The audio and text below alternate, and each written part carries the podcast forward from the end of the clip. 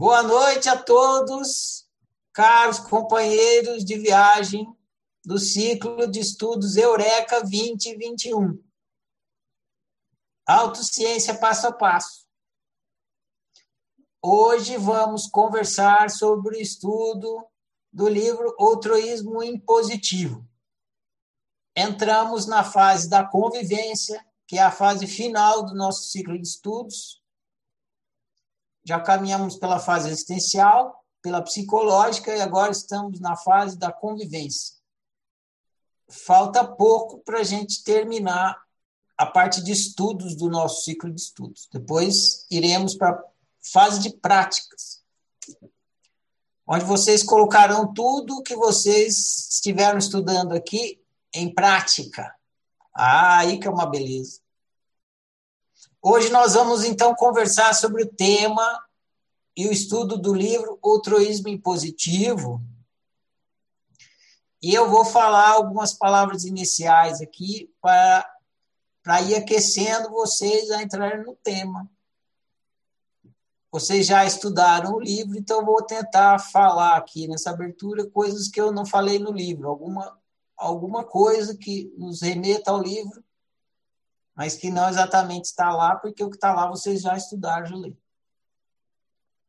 Assim que eu terminar, fica aberto para a gente conversar. Vocês podem fazer a pergunta que vocês quiserem, tirar dúvidas e trazer os assuntos que vocês quiserem conversar. O que eu vou falar serve não só para vocês que estão aqui no ciclo de estudos, como para quem for ouvir esse áudio, que não está participando do ciclo de estudos. Então, considerem isso, porque o que eu estou falando aqui, eu estou falando para todos os ouvintes que em algum momento vão ouvir isso aqui, tá bom? Outroísmo impositivo. No final do filme A Ilha do Medo, o personagem principal, Ted, faz a seguinte pergunta ao seu psicólogo, Chuck. Eu estou começando com essa referência aqui, porque essa referência eu coloquei na resenha que eu escrevi sobre o filme Dogville, que é o filme que a gente está estudando lá no Uff Cinema. No finalzinho da resenha que eu escrevi para o filme Dogville, eu cito A Ilha do Medo. Então, eu peguei o finalzinho da minha resenha e estou usando aqui para introduzir o tema do outroísmo positivo da nossa conversa. É por isso que eu estou citando o filme A Ilha do Medo. Então, vou fazer de novo aqui. Agora vocês entendem por que eu estou começando por aqui. No final do filme A Ilha do Medo, o personagem principal, Ted, faz a seguinte pergunta ao seu psicólogo, Chuck. O que seria pior? Viver como um monstro ou morrer como um homem bom? O que seria pior? Viver como um monstro ou morrer como um homem bom? Para quem nunca assistiu o filme, eu vou contar um resumo. Vou dar uma resumida. O que vai ser um spoiler. Então, quem não assistiu vai ter um spoiler aqui. Ted é um cara que trabalha de detetive e passa o filme inteiro procurando um vilão que cometeu uma monstruosidade. Resumindo um pouco, A Ilha do Medo é isso. O Ted é um cara que trabalha de detetive e passa o filme inteiro procurando um vilão que cometeu uma monstruosidade. No final do filme, ele descobre que o vilão que fez a monstruosidade foi ele mesmo. Resumindo, é isso. O Ted fica procurando um vilão que fez uma monstruosidade e no fim do filme ele descobre que esse vilão é ele mesmo. Ele descobre também que ele está tendo uma última chance de assumir o que fez. Caso contrário, ele será morto. Então ele descobre que ele está tendo uma última chance de assumir. Se ele não assumir, ele será morto. Então é por isso que ele diz para o psicólogo: o que seria pior? Viver como um monstro ou morrer como um homem bom? Porque ele tem que decidir se ele vai assumir ou não vai assumir. Se ele assumir, ele vai viver como um monstro. Se ele não assumir, ele vai morrer como um homem bom. Na cabeça dele. Muito bem. A pergunta de Ted é ótima, mas desconsidera uma terceira opção. A terceira opção é viver como um monstro em processo de cura. Essa é uma terceira opção. Ele vai viver como um monstro, mas em processo de cura. Por que eu estou contando essa história? É uma analogia. Isso que eu estou contando aqui, nessa terceira opção, viver como um monstro em processo de cura, é a função da prática da autociência e da produção de autoconhecimento. Curar o ser humano da ignorância de si e possibilitar que o ser humano viva bem e conviva bem. Essa é a função da prática da autociência e da produção de autoconhecimento.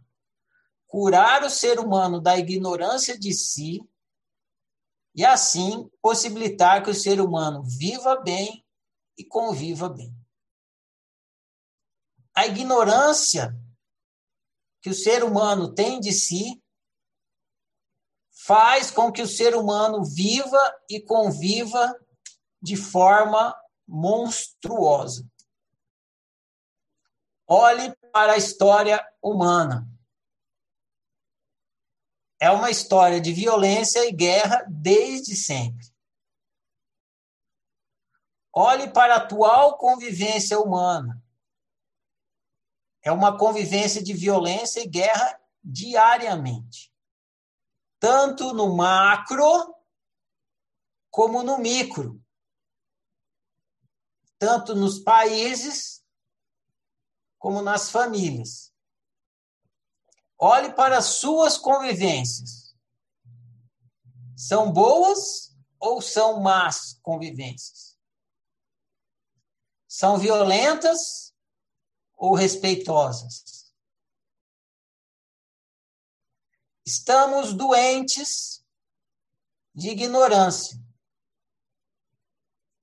E nossa doença de ignorância nos faz viver de forma monstruosa. Outroísmo impositivo é um dos nomes das monstruosidades que executamos por causa da ignorância. É uma das nossas principais monstruosidades. Outroísmo impositivo.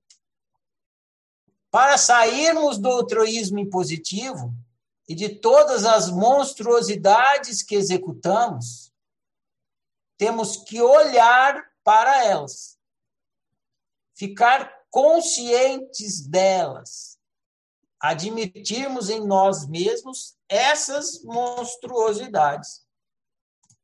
Fingir que somos limpinhos, cheirosinhos e saudáveis não resolve nosso mal viver e nossa má convivência. Então, não adianta fingir que a gente é limpinho, cheirosinho e saudável. Fingimento e negação não resolve o problema. Precisamos encarar, ficar consciente e admitir nossas monstruosidades. O estudo do altruísmo impositivo faz parte desse processo. É doloroso admitir nossas monstruosidades, mas é fundamental para nos curarmos.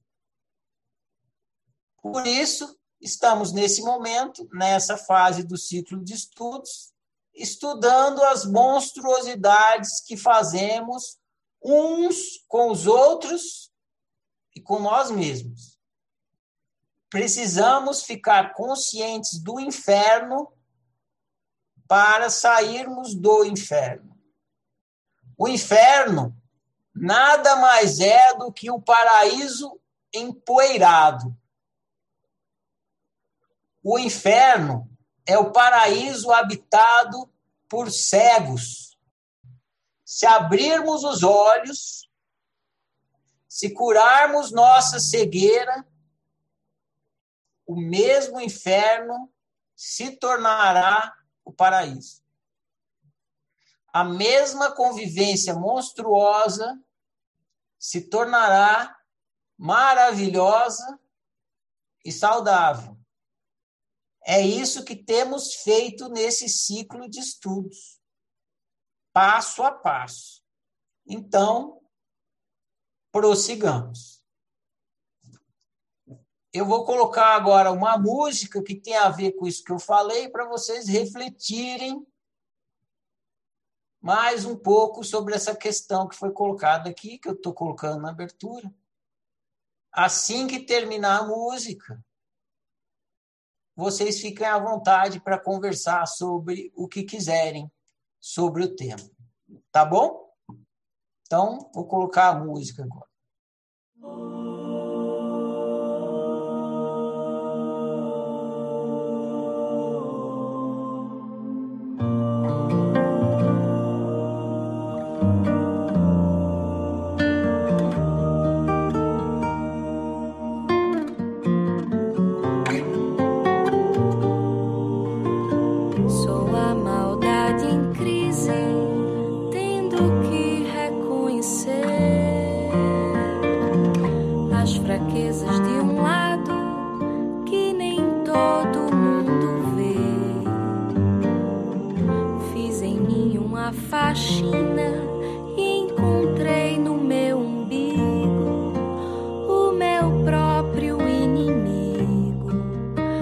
Dói,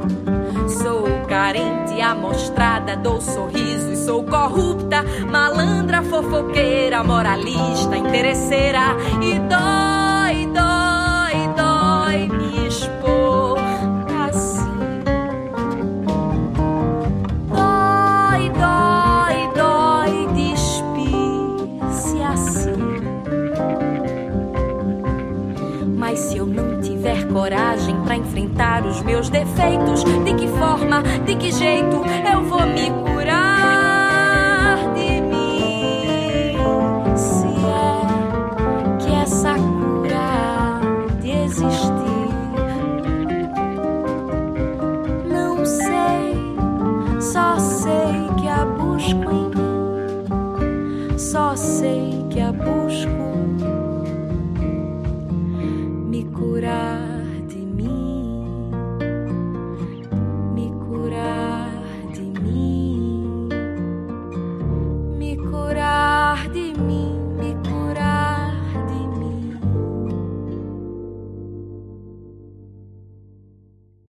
Muito bem, fiz minha abertura aqui, me coloco à disposição para a gente conversar sobre o que vocês quiserem conversar.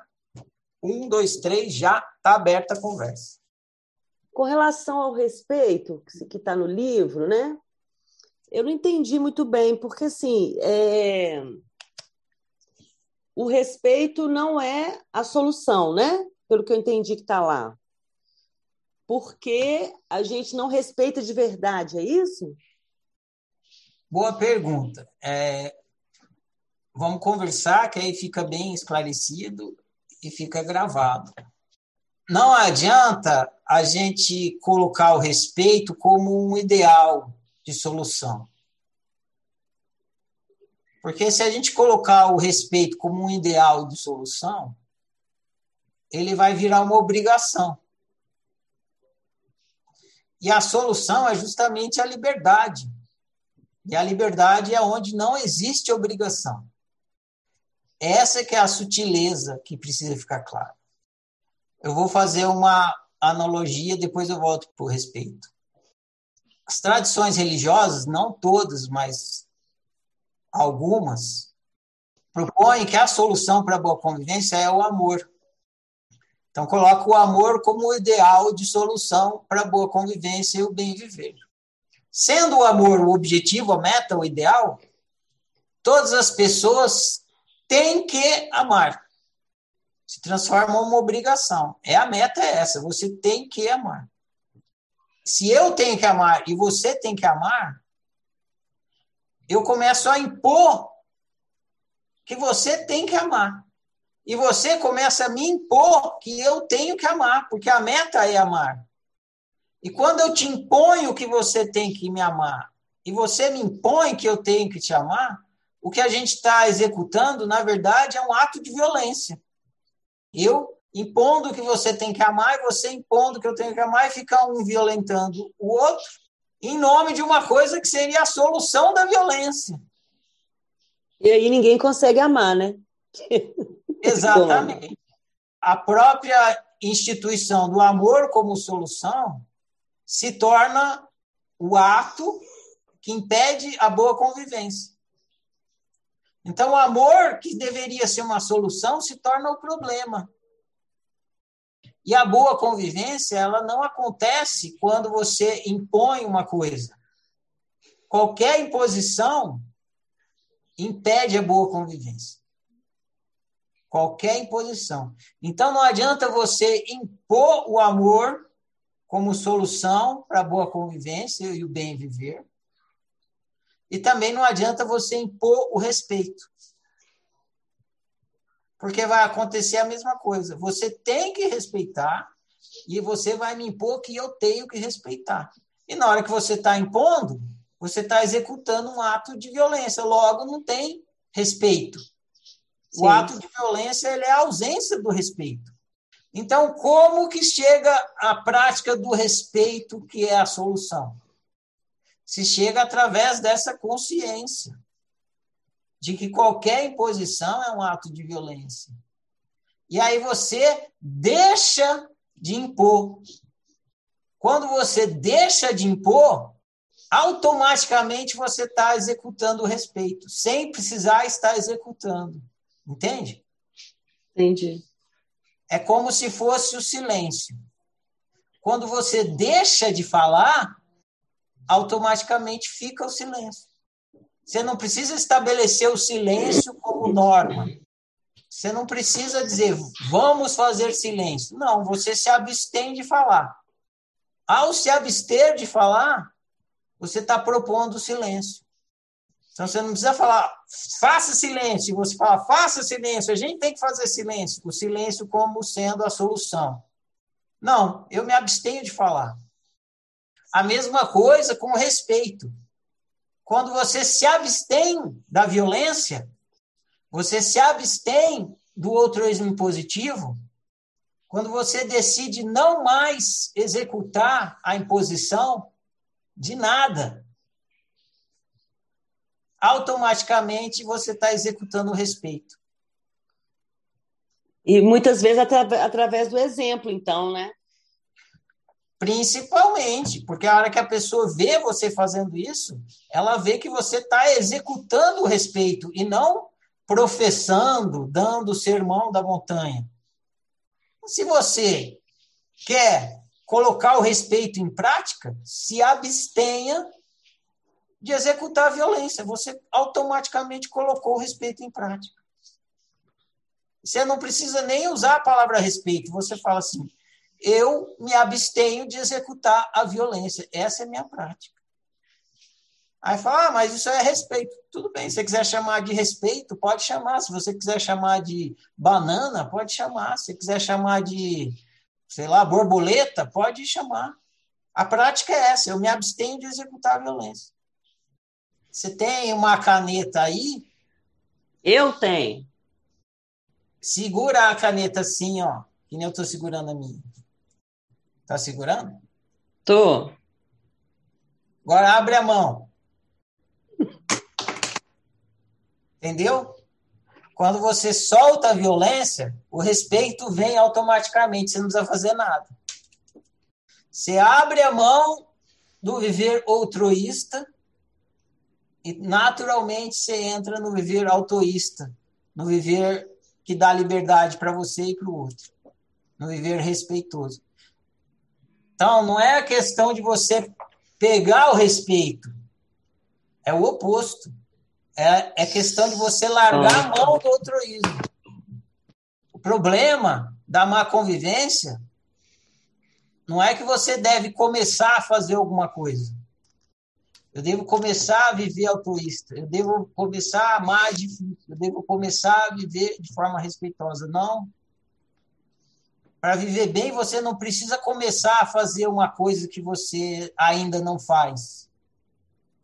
Para viver bem e conviver bem, você deve parar de fazer uma coisa que você já faz, que você está sempre fazendo.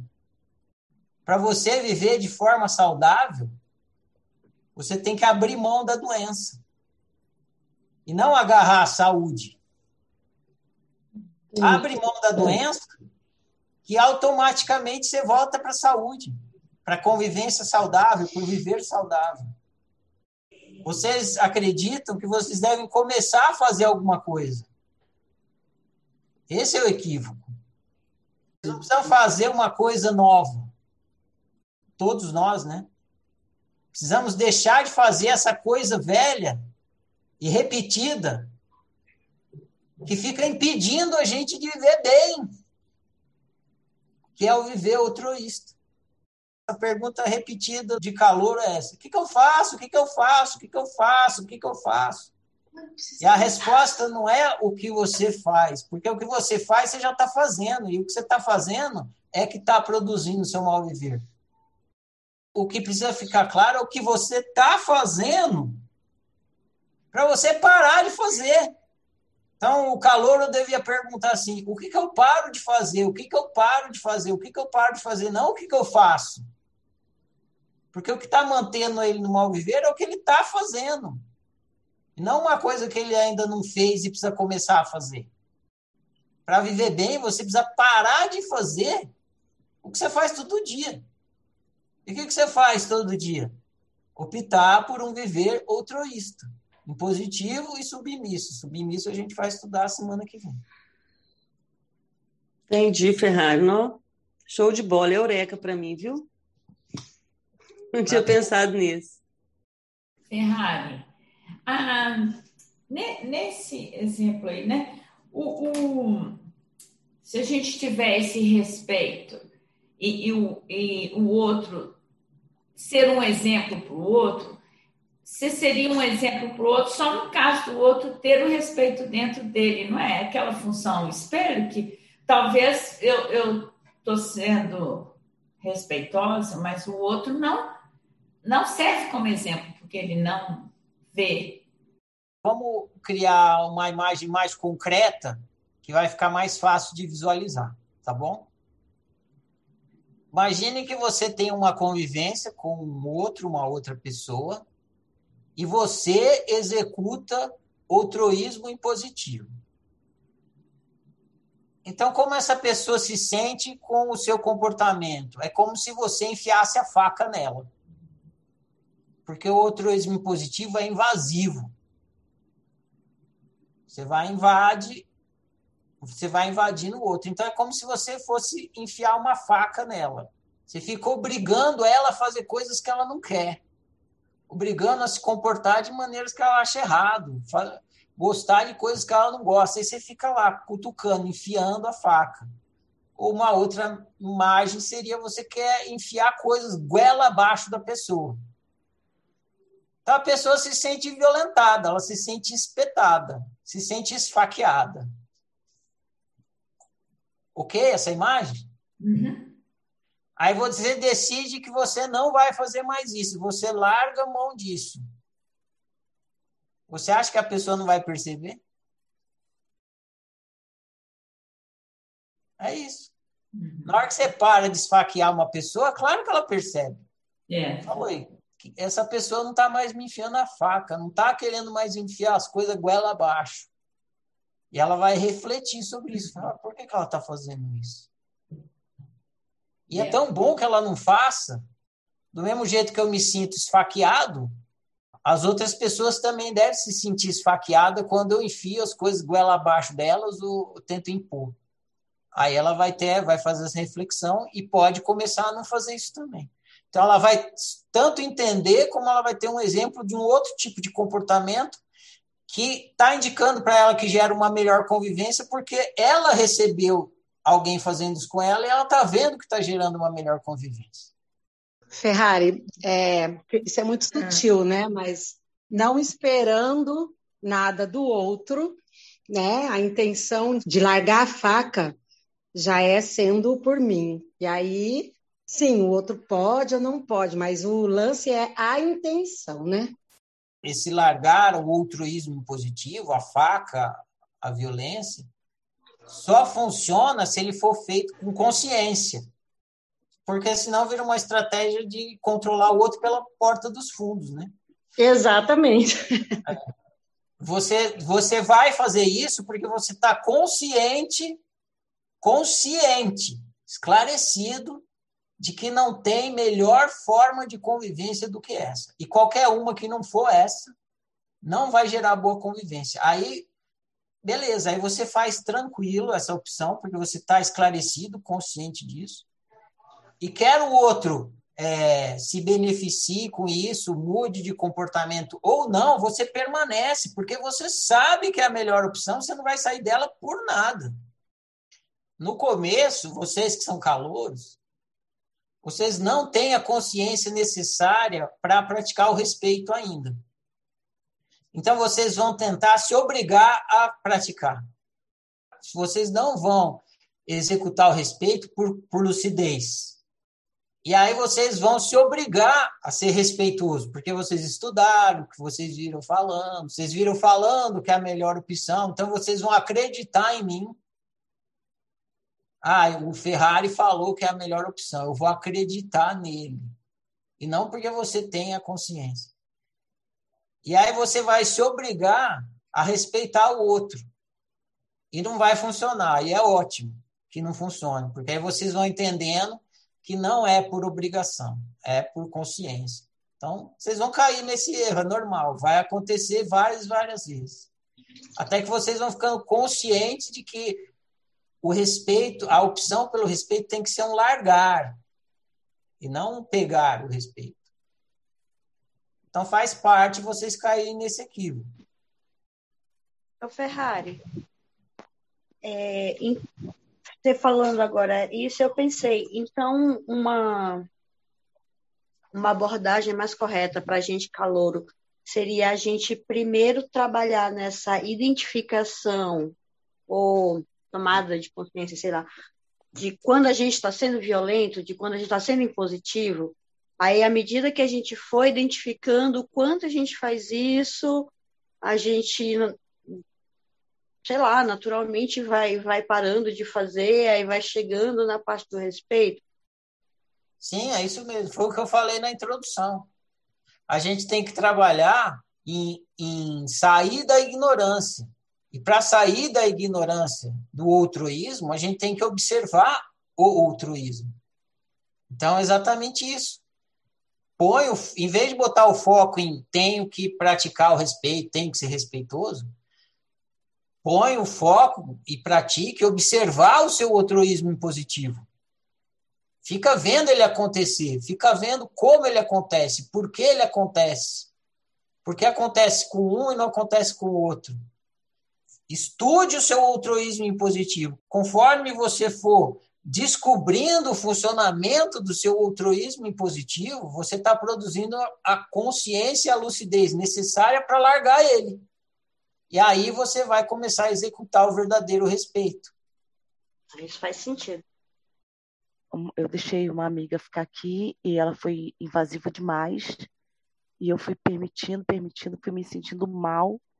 Aí, no dia seguinte, ela permaneceu aqui. Então, eu fui, assim, de certa forma, agressiva. Porque eu quis dizer para ela que não estava bom o que ela estava fazendo. Eu não gostei. Só que, como eu já estava no limite, né? Porque eu fui muito desrespeitada. Então, eu cheguei para ela e falei, ó, é isso, quer bem, não quer amém, você que sabe, se quiser ficar, vai ser assim. Automaticamente, ela se sentiu mal, porque eu me expressei de uma forma ríspida, né? Como eu posso fazer melhor do que isso? Para não agredir ninguém e não deixar que ninguém me desrespeite. 2 palavras. E você que tem que olhar para você bem sinceramente e reconhecer qual dessas 2 palavras o seu comportamento se encaixa. Eu não tenho como saber, porque eu não tenho acesso às suas intenções. Então, você tem que olhar para a sua intenção. Só você consegue olhar para a sua intenção. As 2 palavras são expor e impor. Então, você olha para a sua intenção. Se a sua intenção for expor, você está agindo de forma autoísta. Você está expondo o que você pensa, o que você sente e como você entende. Você está expondo. Agora, se a sua intenção for impor, aí é outroísmo positivo. Então, você olha para você. Eu estou desagradado com o comportamento dessa pessoa e eu vou expor o meu desagrado. Beleza. Você expõe o seu desagrado. Pode ser que a pessoa fique desagradada com a sua exposição, mas aí não é problema seu, é problema da pessoa. Agora, se você, ao invés de expor, decidir impor alguma coisa para a pessoa, aí você optou pelo outroísmo positivo.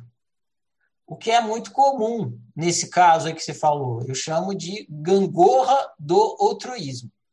A gangorra do altruísmo funciona assim, você fica na posição de oprimido, né? Você fica se submetendo, engolindo o sapo. Chega uma hora que é um limite. Você não aguenta mais engolir sapo. Quando você está ali engolindo muito sapo, porque a molinha apertou de tudo, é muito difícil você ir para o meio da gangorra. Você vai para o outro lado. Fala o seguinte, não aguento mais, vai tomar no seu cu, plá, dá um monte de tapa na pessoa, entende? Para ela se ligar e ficar no lugar dela. Mas a resposta para a sua pergunta, o que ajuda a entender, se você está num movimento de outroísmo impositivo ou autoísmo, são essas 2 palavras, expor e impor. A exposição é você se posicionando. Olha, a minha posição é isso, eu penso isso, eu sinto isso e tal. Você se posicionou. Isso é autoísta. É assertividade que a gente fala popularmente. Agora, a hora que você está impondo, aí você não está expondo. Impor não é expor. Então, essas duas palavras te ajudam a ter clareza do que está acontecendo dentro de você. O problema de expor é que quando você opta pela exposição, você está saindo do jogo do controle. Quando você opta pela exposição, você perde o controle sobre o outro. Então, quando você engole sapo, você não percebe, mas você engolindo sapo é você controlando o outro. Porque você está... Isso que a gente vai estudar a partir de amanhã. Você engole sapo para controlar o outro. Então, você está tudo bem. Engole sapo até que está tudo bem, porque você continua controlando o outro. E quando você ameaça o outro, você também está controlando o outro. Então, também está tudo bem. Agora, quando você abre mão de engolir sapo e abre mão de ameaçar o outro, ou seja, abre mão do altruísmo impositivo e submisso e expõe simplesmente, você está dando liberdade para o outro. Aí você entra em pânico. Porque você não controla mais o outro. Esse é o problema da exposição. Você é franco e dá liberdade para o outro tomar a decisão que quiser, ou seja, dá liberdade. Você parou de controlar o outro e você está acostumado a controlar o outro e você não consegue viver sem controlar o outro. Então, você não consegue expor, porque você não consegue jogar o jogo da liberdade. Você nunca jogou esse jogo. Você entra em pânico quando você entra no jogo da liberdade. Então, você não consegue expor. Mas conforme você vai praticando e você entende que é a melhor forma de convivência, você abre mão do controle, você se expõe e deixa o outro livre para tomar a decisão dele. Inclusive, se for assim, nunca mais quero ver sua cara, pensei que você era meu amigo e não é. Que, enfim, ele toma a decisão que ele quiser com a consciência que ele tem. Não está no seu controle. Nunca teve. Você só achou que tinha algum controle. Compromisso, né?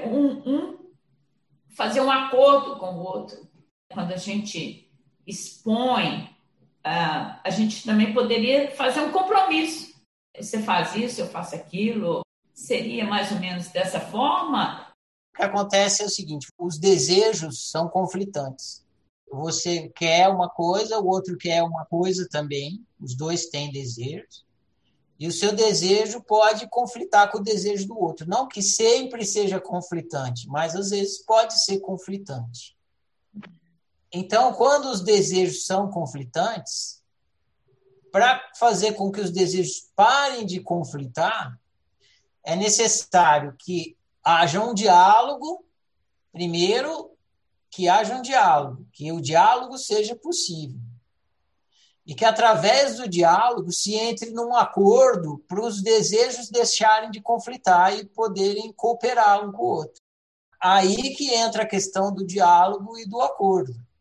Se o outro estiver interessado em diálogo e acordo, porque pode ser que o outro não tenha interesse. E aí não tem nem diálogo e nem acordo. E não é porque não tem diálogo e não tem acordo que você fica impossibilitado de viver de forma autoísta, de jogar o jogo da liberdade. Você pode continuar, mesmo que o outro não esteja aberto para o diálogo e mesmo que o outro não queira acordo nenhum. Você decide que você vai viver autoísta e não sei o quê, e aí você faz o que você puder fazer com o seu desejo.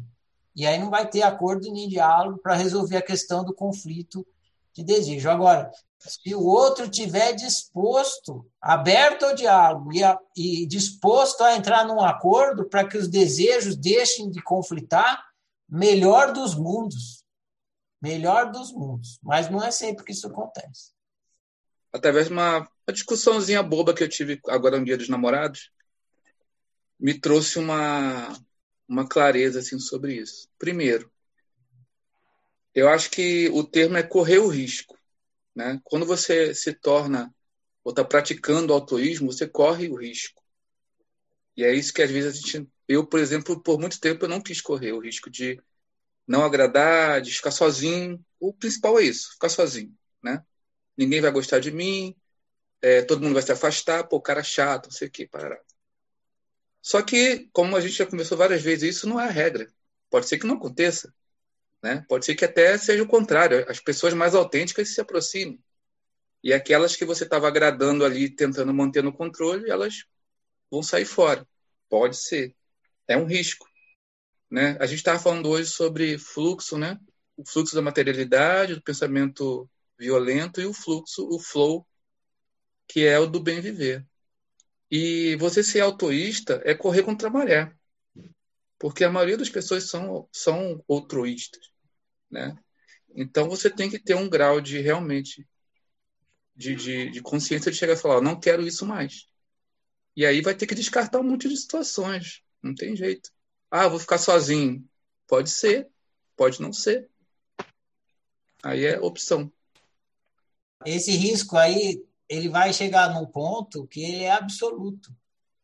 Aí vai chegar um ponto que você vai correr o risco absoluto. No começo, assim, eu vou correr o risco de perguntar sobre a data de aniversário do namoro. Aí é um pequeno risco que você corre. Você já está praticando correr esse risco e tal, que é praticar o seu altruísmo. Aí chega um dia que o risco é absoluto. Você fala assim, eu vou optar por viver sendo eu e corro o risco de acontecer o que quer que seja. Eu posso morrer, pode jogar fogo em mim, enfim, pode acontecer o que for. Eu corro o risco. Aí sim. Mas não é do dia para a noite que você vai correr todos os riscos. Corre um risco aqui, outro risco aqui. Vai chegar uma hora que você corre qualquer risco. Porque você não abre mão da sua autorrealização por nada. Por nada. Mais para frente também a gente vai estudar isso e é muito importante entender o seguinte. Relacionamento não é nem eu e nem você. É nós. Só que esse nós, que não é nem eu e nem você, não tem acesso aos pensamentos e sentimentos e valores um do outro. Então, se não houver comunicação, não tem como ter um bom nós. O nós vai virar um nó. E vai apertar a garganta dos dois. Em vez do nós ser uma coisa bacana, esse nós vai ser uma coisa bem ruim. Por quê? Porque um relacionamento é um nós e um tem acesso ao outro. Então, muito importante que no nós, ou seja, no relacionamento, seja com um relacionamento amoroso, seja um relacionamento familiar, seja profissional, o que for, entender que toda vez que é um nós, que é eu e você, ou você e o outro, você e vários outros, quanto melhor a comunicação, quanto mais ambos estiverem abertos ao diálogo, melhor a convivência. Simples assim. Beleza, gente? Então, eu vou encerrar nossa conversa por aqui, foi bem bacana. Vocês vão, a partir de amanhã, entrar no outro lado da gangorra. Então, hoje vocês viram como é que a gente joga o jogo do controle de forma impositiva. Agora, vocês vão ver como é que joga o jogo do controle de forma submissa, usando a estratégia do outroísmo submisso. O outroísmo impositivo e o outroísmo submisso são duas estratégias, é dois jeitos de viver.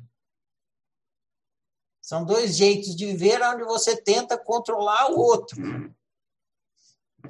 O objetivo que você tem quando você opta pelo outroísmo impositivo ou submisso é controlar o outro, é isso que você quer. É lá que você quer chegar. É por isso que você faz essa opção. Você quer estar no controle. Essa que é, né, a coisa difícil de abrir mão. Essa que é a caneta difícil de largar. A pedra, a bosta, difícil de soltar é essa. Você tem que abrir mão do controle. É muito difícil isso. Se você não tiver consciente de que o controle não é uma boa opção de convivência. Então, a gente vai ver o outro lado, a outra estratégia agora, essa semana, que é o outroísmo submisso. Vocês vão levar outro choque, porque vocês têm a ideia de que o outroísmo submisso é um coitadinho, né? Coitadinho nada. Quando vocês estão executando, é monstruosidade do mesmo jeito que o outroísmo impositivo é uma monstruosidade, que nem eu falei no começo dessa conversa. É monstrinho do mesmo jeito. É o capeta azul e o capeta amarelo. Só muda a cor. Um está disfarçado de anjo e o outro é um capeta. Um é um capeta sumido. Eu sou o capeta.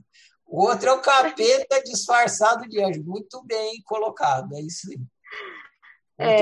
O submisso é o capeta disfarçado de anjo. Bom, enfim, se a gente quer viver bem, a gente tem que largar essas duas opções. Não fazem a gente viver bem. Então, para a gente largar elas, para a gente conseguir largar, a gente precisa ficar bem esclarecido como é que elas funcionam e por que a gente faz essa opção, para ir largando essa opção.